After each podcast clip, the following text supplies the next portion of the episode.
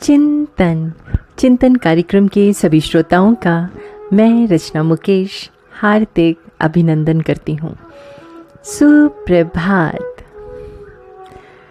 दोस्तों, एक बार एक मक्खी एक हाथी के ऊपर बैठ गई।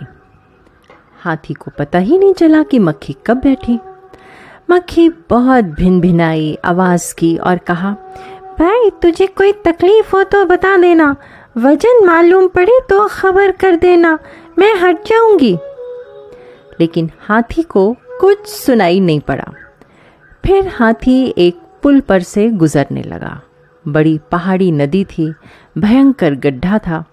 मक्खी ने कहा, देख, दो हैं, कहीं पुल टूट ना जाए। अगर ऐसा कुछ डर लगे तो मुझे बता देना। मेरे पास पंख है, मैं उड़ जाऊँगी। हाथी के कान में थोड़ी सी कुछ भिन भिनाहट मालूम पड़ी, पर उसने कुछ ध्यान नहीं दिया। फिर मक्खी के विदा होने का वक्त आ गया। उसने कहा, यात्रा बड़ी सुखद हुई। साथी संगी रहे, मित्रता बनी। अब मैं जाती हूँ। कोई काम हो तो मुझे कहना।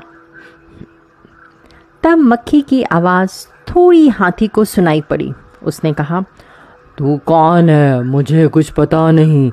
कब तू आई, कब तू मेरे शरीर पर बैठी, कब तू उड़ गई, इसका मुझे कोई पता नहीं। लेकिन मक्खी तब तक जा चुकी थी। संत कहते हैं, हमारा होना भी ऐसा ही है। इस बड़ी पृथ्वी पर हमारे होने, ना होने से कोई फ़र्क नहीं पड़ता। हाथी और मक्खी के अनुपात से भी कहीं छोटा हमारा और ब्रह्मांड का अनुपात है। हमारे ना रहने से क्या फ़र्क पड़ता है? लेकिन हम लोग बड़ा शोरगुल मचाते हैं। वो शोरगुल किस लिए है? वो मक्खी क्या चाहती थी? वो मक्खी चाहती थी कि हाथी स्वीकार करे कि तू भी है, तेरा भी अस्तित्व है। वो पूछना चाहती थी हमारा अहंकार अकेले नहीं जी सकता। दूसरे उसे माने तो ही जी सकता है। इसलिए हम सब उपाय करते हैं कि किसी भांति दूसरे उसे माने, ध्यान दें, हमारी तरफ़ देखें और हमारी उपेक्षा ना हो। संत कहते हैं कि हम कपड़े पहनते हैं दूसरों को दिखाने के लिए।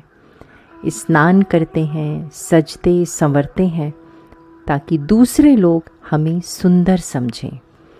धन इकट्ठा करते हैं, मकान बनाते हैं तो दूसरों को दिखाने के लिए। दूसरे लोग देखें और स्वीकार करें कि हम कुछ विशिष्ट हैं, ना कि साधारण।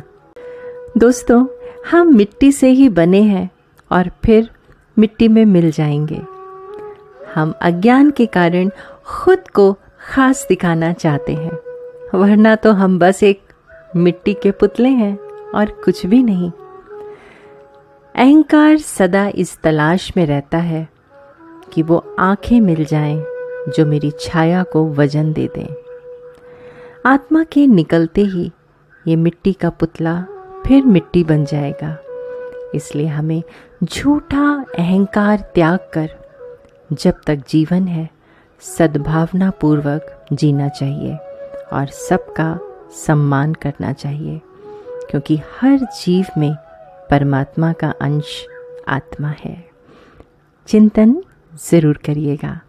आप सबका दिन शुभ व मंगलमय हो।